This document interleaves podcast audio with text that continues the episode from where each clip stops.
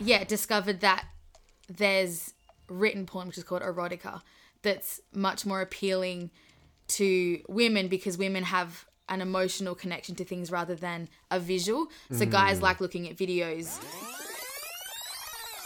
Hey everyone, you are listening to the Happiness Podcast. I'm your host, Daniel Casadio. Now, every Monday, I'll be releasing a podcast on a range of different topics to do with travel and adventure, to overcoming addictions, and also about journeying with God. This is a place where people from all walks of life can share their story the good, the bad, the ugly, and with vulnerability being the weapon. Time to make it happen. Okay, it's recording. All right, guys. Good start.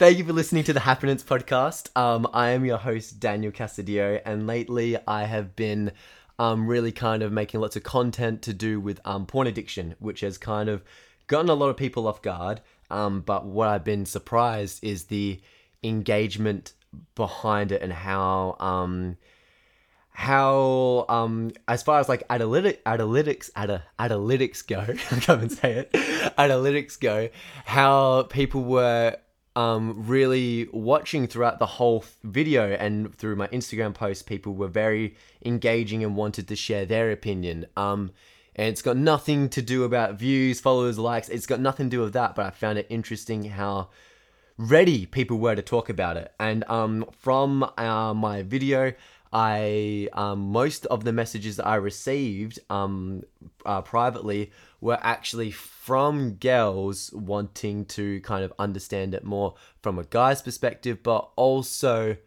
um, they've openly kind of shared with me how they've kind of struggled with it and how it's also a very, very, if, if not even more of a taboo topic to talk about for girls um, when uh, looking at porn and with the different elements behind it. So I have my good friend Miki here, Hey, what's up? and um, she's brave enough to actually speak up and kind of enlighten me and educate me on what it is um, the porn looking at porn from a girl's perspective because for me i have no idea what that looks like and i don't think many guys do so i'm going to be the one who's going to ask all the silly questions and just kind of um, I guess we're just going to throw ourselves into it. We didn't talk about this much about what we're going to talk about. We talked a little bit about the questions um, to seeing what we do, what we do and don't feel comfortable with. But um, we're just going to see what happens um, and we'll go from there. How you feeling? yeah, good. All right, cool, cool. All right, so can you tell me just like, um, I guess we'll just start with where it began. Where, why did you first start looking at porn? Right. So I went to a public school for year seven. So I was 12. Um, and that was kind of when everyone started like looking at it and discovering it. And because I was at a public school, because I've been at private school my whole life, except for that one year. Um, and I was like, oh, cool. Like everyone's looking at it. We should just look at it. And so I checked it out.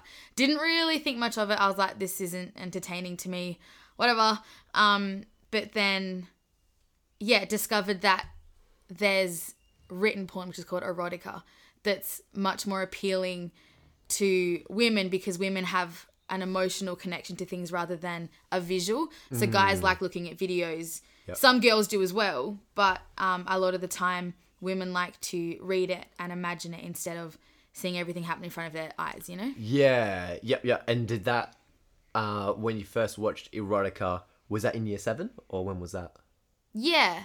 Yeah. Yeah, because yeah, there was like a little friendship group of mine that all discovered the same website on the same day, and so we were sitting in class reading through, reading through the novels. Yeah. yeah, so yeah. And yeah. then from there, how long did that kind of journey um, go on for?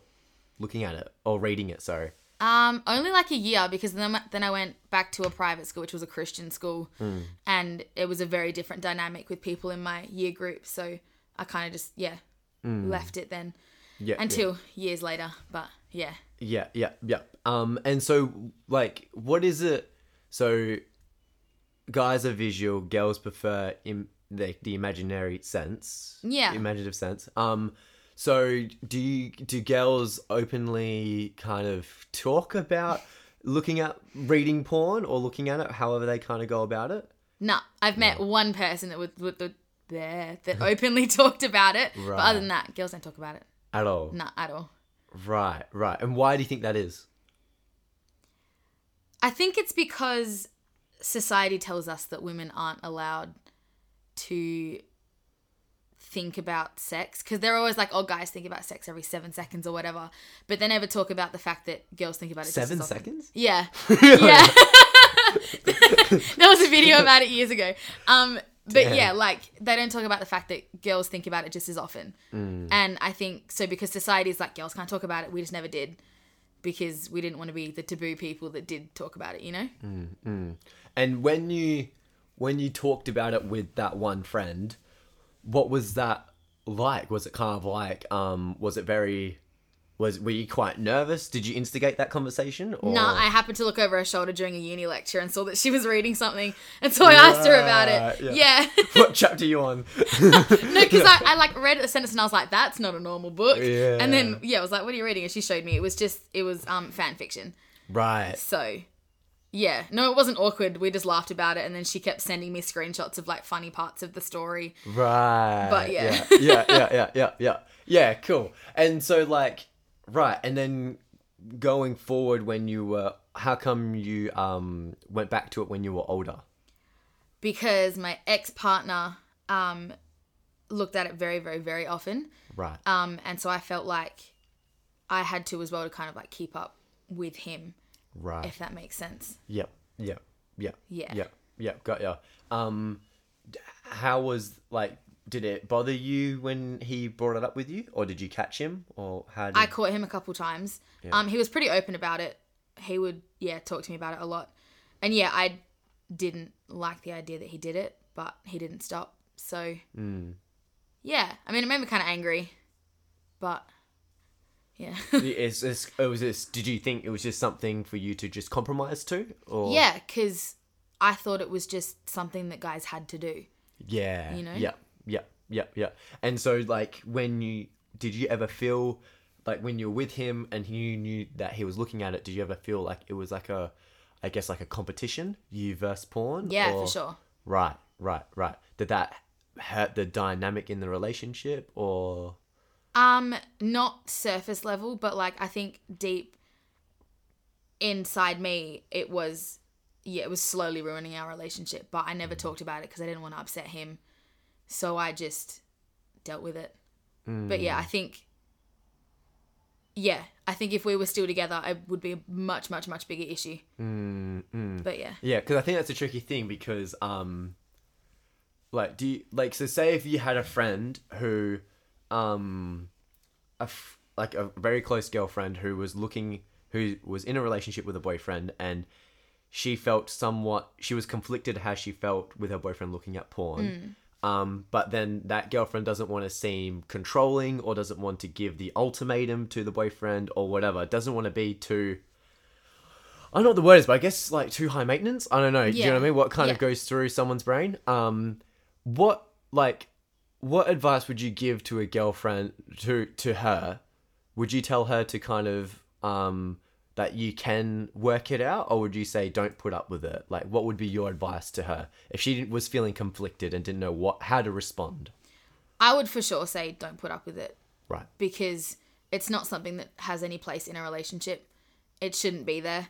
Um, yeah, but that is much easier said than done. You can't Ah, just walk up to your partner and be like, "Don't do that." Yeah, Like- absolutely, absolutely. Yeah, but yeah. yeah. I think it's definitely a conversation that needs to be had. And Yep. if they do care about you and the dynamic within your relationship, they should stop. Yeah, yeah. Yep. Yep. Yep. And so with the with the erotica, when so you started looking at that when you were with your partner. Mm-hmm. Um. So was it almost you started looking at it to um like to despite him, almost, or was it because he had his thing and you wanted your thing? Yeah, Right. yeah, it was that. So I needed something to do while he was off doing whatever he was doing, Right. and so yeah, yeah. And, just and started how long did that last? our entire relationship pretty much. So like two years. Yeah, yeah, yeah. And what was your kind of um, like so so with a. It gets tricky because you can't. I can't really speak on behalf of all dudes. You know what I mean? Because when you start looking at porn at the beginning, you kind of feel like I shouldn't be doing this. There's a bit of shame involved or whatever. But then when you've looked at it for a you know eight or so years of your life, you get desensitized desensitized to it. Yeah, for sure. Um, and then it's just like, oh, it is what it is. I can't go to sleep unless I look at it. I can't do this. I can't, you know what I mean?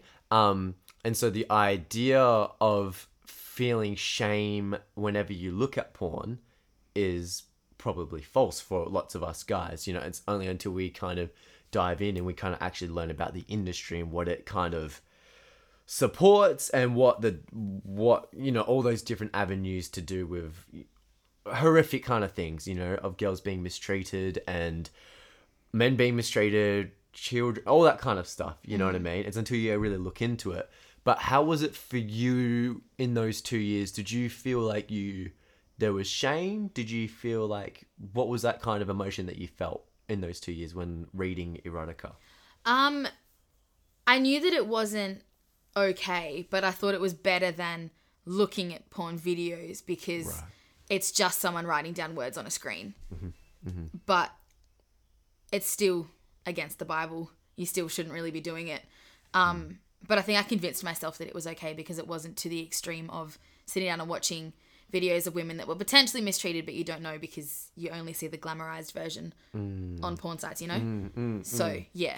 Do you think then? So say if you were with some, It's do you think if you, um, if you were with someone, you had a partner who didn't look at porn, mm-hmm. but you read erotica, do you think, um, do you think that would negatively affect the relationship, and you're Yeah. the causer? Yeah. For sure. So, because I can imagine, like, obviously, we hear lots of the time visually looking at pornography, like in the video sense, because we objectify girls in that, and mm-hmm. it, and because it's so, it's so like black and white almost. Do you know what I mean? You know what you see, you can see it, and then you can do those actions and you can replicate it. You mm-hmm. know, but when you're reading it, because that uses a bit more imagination, you can kind of I guess, modify and um, adjust things that suit your moral compass. Does that make sense? Yeah.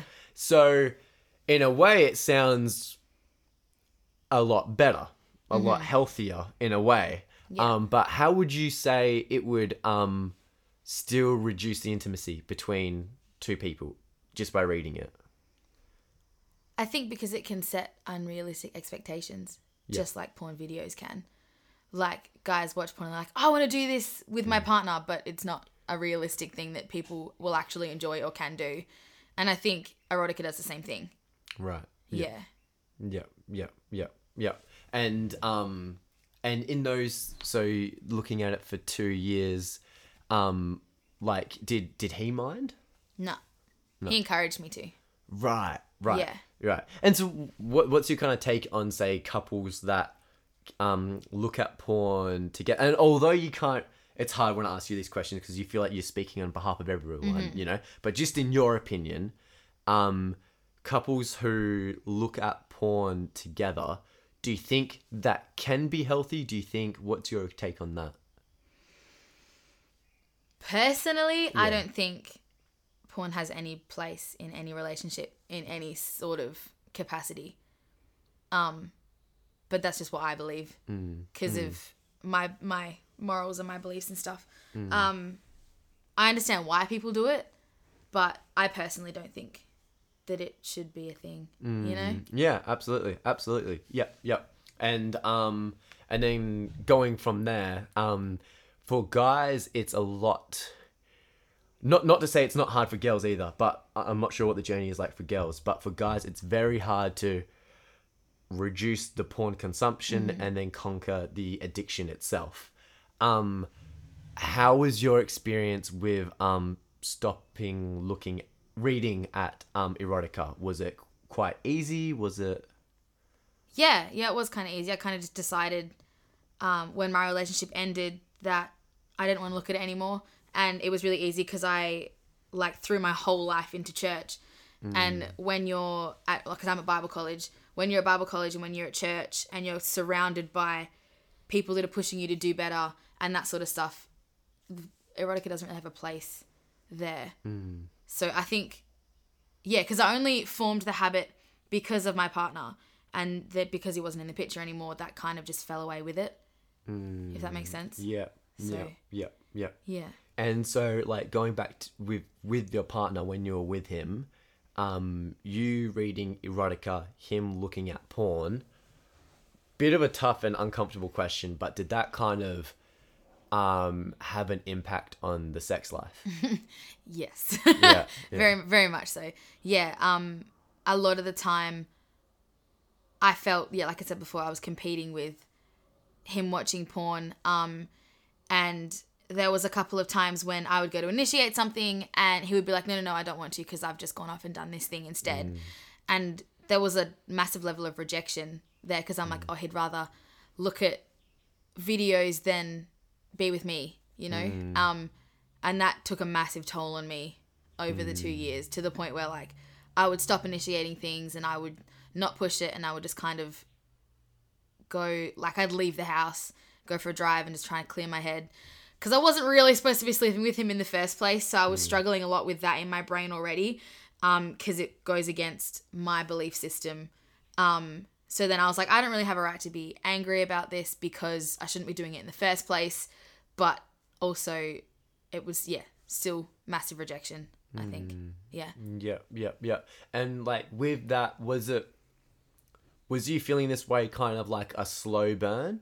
Like was it kind of just an ongoing because I think that's the interesting thing is like when things are when you're in a relationship and you compromise a little bit on something and just how then you kind of merge into the constant compromising and then you realize maybe at the end of the relationship or when it's almost too late where it goes that's not okay do you know what I mean? But it's interesting when we compromise for the first thing at the beginning, um, whether it's just him, where, where it's just the boyfriend that has like um like a magazine or is something like that, and then you're like, oh, okay, that's fine, whatever. But then as that can kind of unfold within a slow burn within like a few years to a decade to you're married and then then that's when potentially much more visible issues can come out. Do you know what I mean? So would you say yours was like a slow burn? Like he kind of said, no, this is what old guys do, so you have to deal with it, and you're like, okay, fine, that's fine. Um, and then it kind of just slow burned into you kind of feeling the way you felt, and the the um feelings of neglect and reject just became a bit more intense as time came on. Yeah, for sure. Because it started out with him not doing it very often, and I was like, cool, that's fine, you do you, whatever. Um, but then it became a much more regular thing. Um, and again, I just kept compromising and compromising and compromising, and didn't really look at the impact it was having on me, like emotionally and psychologically and stuff, until it hit a breaking point, and then I was like, nope, can't do this. This isn't okay. Um, Things still didn't change, but yeah, it was definitely a slow burn until I kind of like hit my tipping point, and then everything just hit the fan. Yeah, yeah. What what what was that breaking point? Um, We'll talk about that another time. that's fine.